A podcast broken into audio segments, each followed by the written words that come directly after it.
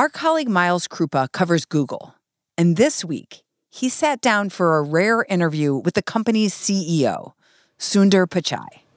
Well, thanks again, Sundar. It's great to be sitting down with you right now. Uh, it's a pleasure, Miles. Thanks for doing this. Great. I kind of want to start with the question that I think is. Miles had one main thing he wanted to talk with Pichai about AI, artificial intelligence. This year, tech has been all about it. And Google has been caught flat footed.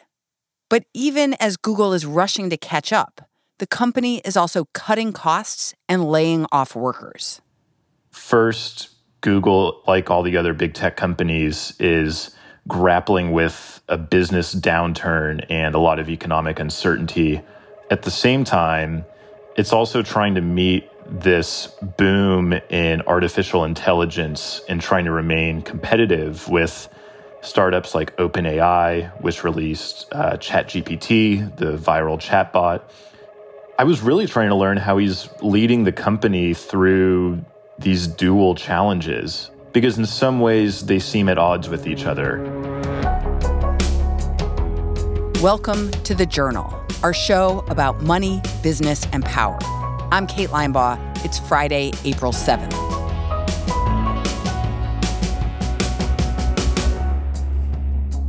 Coming up on the show, an interview with Google CEO Sundar Pichai and what the AI explosion means for the world's most popular search engine.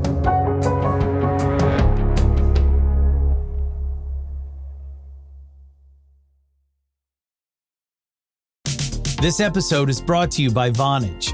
With Vonage Video API, your developers can easily create custom video experiences tailored to your business.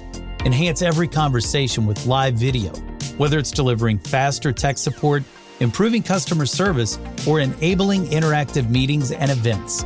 Unlock the true video potential of your business. Discover how at Vonage.com.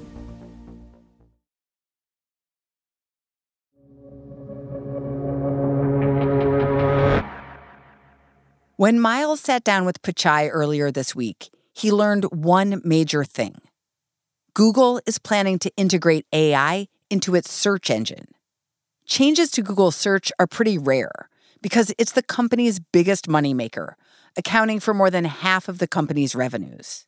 Miles asked Pichai about it. I realize that Google search has changed a lot over the years, but it's still, to me, based on links, right? Do you see link based search as the dominant way people access information on the internet a decade from now? I think the experience will evolve uh, substantively over the next decade. You know, we have to meet users in terms of what they are looking for. I think it's important to understand what users are trying to accomplish, and you know, we work back from that at any given moment, like we've always done. What role do you think AI chatbots in particular will play in search? I know you've talked about them as a companion, but do you think people will be retrieving information through these AI chatbot based interfaces? You know, both. I think we've been using LLMs in search for a while. LLMs are large language models, the computer programs that power AI chatbots. But I think we will bring like the modern LLM capabilities in search, you know, more natively. And so I'm excited by that. But again, here we are working through to make sure it works well for users. Even users come to Google, you know, they have a high bar and, you know, and, and we want to meet that bar and bring all these innovative new features in. But yes, will people be able to ask questions to Google and engage uh, with LLMs in the context of search? Uh, absolutely. Mm-hmm. Do you see it evolving into sort of a conversation? I mean, as it is right now, you type something into a Google search bar and then it doesn't really ask you a follow-up question right or it doesn't ask you to you know respond or continue a conversation do you think that will change? I think yes a, at a high level we expect. Today people come to google ask follow-up questions. We allow them to refine questions.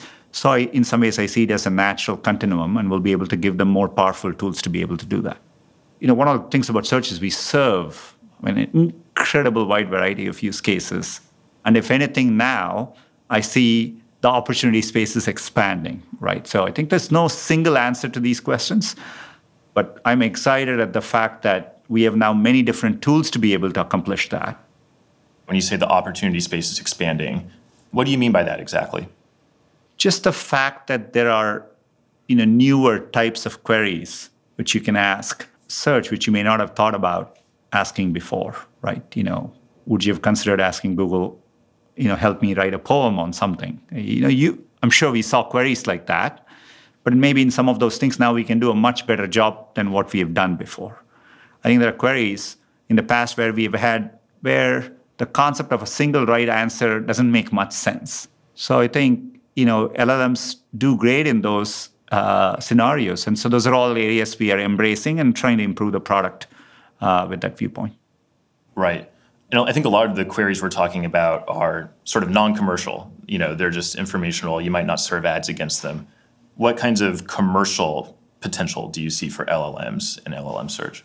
I, I think it's tough to carve it out that way. You know, you may start a journey somewhere, go somewhere, right? You know, uh, you may be interested in ideas for a birthday, you know, how to celebrate a birthday, right? And in it, at some point, aspects of it may be more commercial, right? And so I think, you know, we don't come into it with the view of like, we want to give users commercial journeys. That's how, mm, uh, how we've never approached it.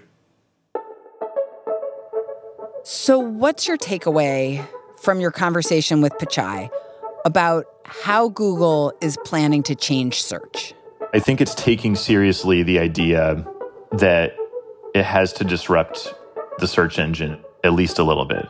It's taking baby steps, but I think Google is now seeing that the audience for these AI based chatbots is big and probably not going away and only going to keep growing. And if they want to capture those users, they need to make changes to the search engine.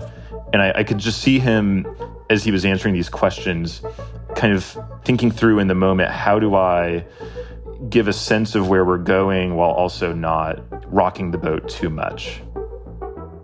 But Google's rollout of its own chatbot has been rocky. That's coming up.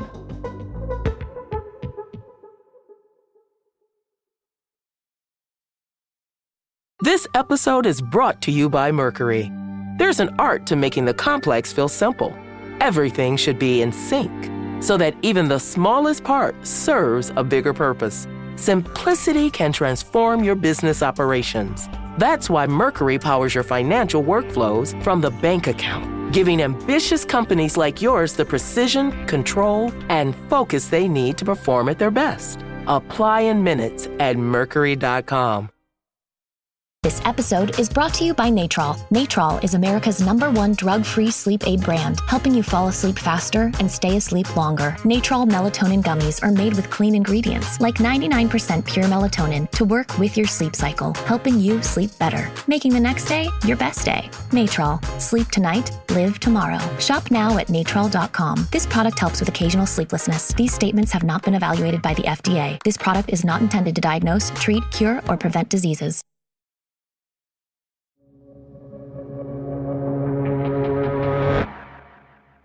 Google developers had quietly been working on a chatbot for a long time. But in November, OpenAI released ChatGPT, beating Google to the punch. And then two weeks ago, Google put out its own chatbot called Bard in a kind of limited release. You have to sign up on a waitlist. I think everybody was waiting to see what Google would do. And when Bard finally came out, it was a bit of a muted response. So Miles asked Pichai, why was Google so slow to the chatbot game? I mean, it's a good question. All of us working on it. Uh, you know, obviously, when you when you have technology like that, you know, iterating it and coming up with a good product market fit through which you can launch these products uh, is what all of us are working towards. Maybe timelines change given given the moment in the industry we are changing. I think we were on a path towards uh, launching stuff. But you know, we are realizing, you know, it's been incredible to see user excitement around adoption of these uh, technologies, and you know, some of that is a pleasant surprise as well. And so, we are taking that into account and you know, meeting the moment. So you were looking for product market fit. Were you not seeing that before the past few months when ChatGPT sort of became this overnight success? I mean, always going to have products which you know I'm sure OpenAI debated when you know now when I read I think they had the product inside for a while too before they decided to ship it. And you know maybe their opportunity window was a bit different uh, as a startup compared to a company like Google. But to me all that you know I'm thinking about what we have to do ahead of uh, where we are. And so we have to stay focused on how all we can use this technology and build it into our products which we are planning on doing do you think you missed out on anything by not being first to market with Bard? Throughout our history, there are, many areas where we haven't been the first to market something. You know, we didn't develop the first search engine, or we didn't develop the first browser, or the first email product, or the first mapping product, and so on. Doesn't mean so. You know, there are times when being first matters a lot. There are sometimes it doesn't matter. To us, helping users look for information. So we've been on this journey for a while we have new ways, exciting ways of improving that experience, and so we plan to do that. But the rollout of Bard has had some troubles. In February, when Google first previewed it, Bard got some things wrong. Google's new, highly touted AI chatbot Bard has already made a boo boo. Bard was given this simple prompt What new discoveries from the James Webb Space Telescope, JWST, can I tell my nine year old about? But here's the thing it gave incorrect answers. Google employees criticizing their own company on an internal forum after shares fell nearly 10% this week. Google has been repeating over and over again that Bard is an experiment and it's early days and they want to get user feedback and try to keep improving the product over time. In my interview, Sundar kept using the word iterate. He wants to keep iterating and listening to users. Accuracy has been a problem for other chatbots too. Researchers call it sort of euphemistically, quote, hallucination. You know, that these chatbots have a tendency to hallucinate, which really means that, you know, they make stuff up. you know, um, they, they make up details about people's biographies, they make up even fake web URLs. These errors have to do with how chatbots learn and where they get their information from. Some chatbots are connected to the internet and some aren't. Getting data from the internet means it's timely, but it can also be inaccurate. Bard is connected to the internet, and Miles asked Pichai why Google decided to do that.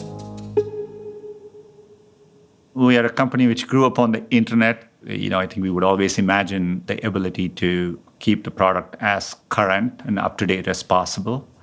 Where there are elements of factuality, you know, by grounding it in search. All that I think helps improve the experience. So I think it's been a natural direction for us. Can you expand on that um, elements of factuality, what you mean by that, and how that plays into Bard? You know, it's a question of when you, you, there are times you're asking a question when you're thinking about writing a poem. You know, it's more of a creative query.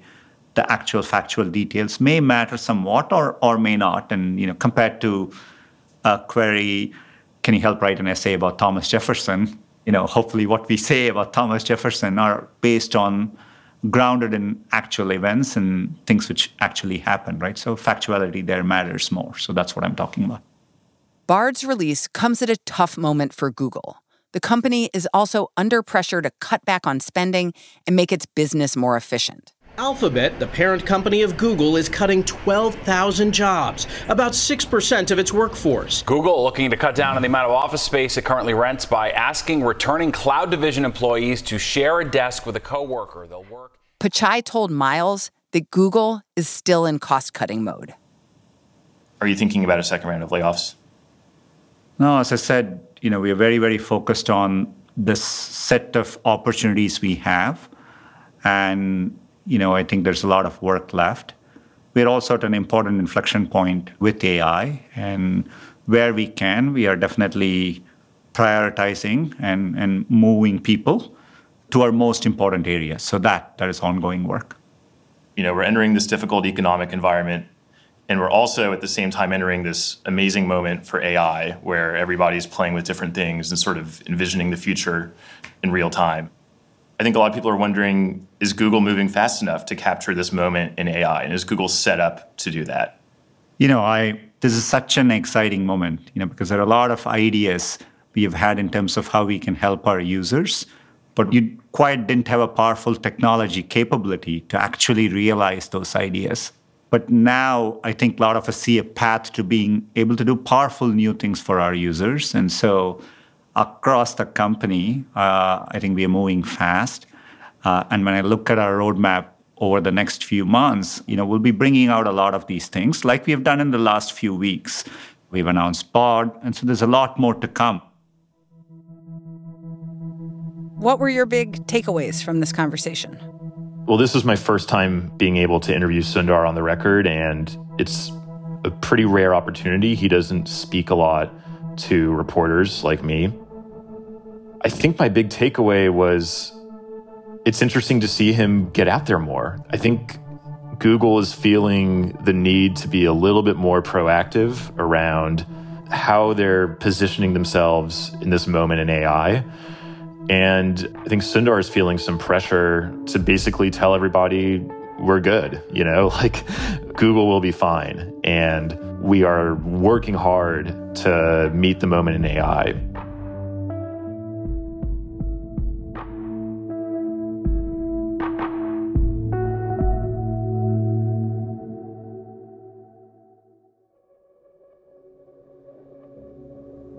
That's all for today, Friday, April 7th. Special thanks to Katie McMurran.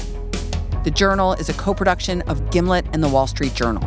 Your hosts are Ryan Knutson and me, Kate Linebaugh. The show is produced by Annie Baxter, Ariana Bow, Catherine Brewer, Maria Byrne, Pia Gadkari, Rachel Humphreys, Brendan Klinkenberg, Matt Kwong, Annie Minoff, Laura Morris, Afeef Nessouli, Enrique Perez de la Rosa, Sarah Platt, Alan Rodriguez Espinosa, Pierce Singgih, Jivika Verma, Lisa Wang, and Catherine Whalen, with help from Jonathan Sanders.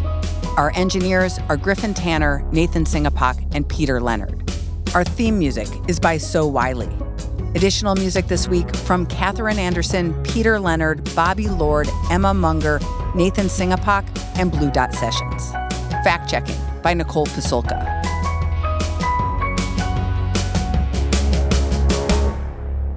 Thanks for listening. See you Monday.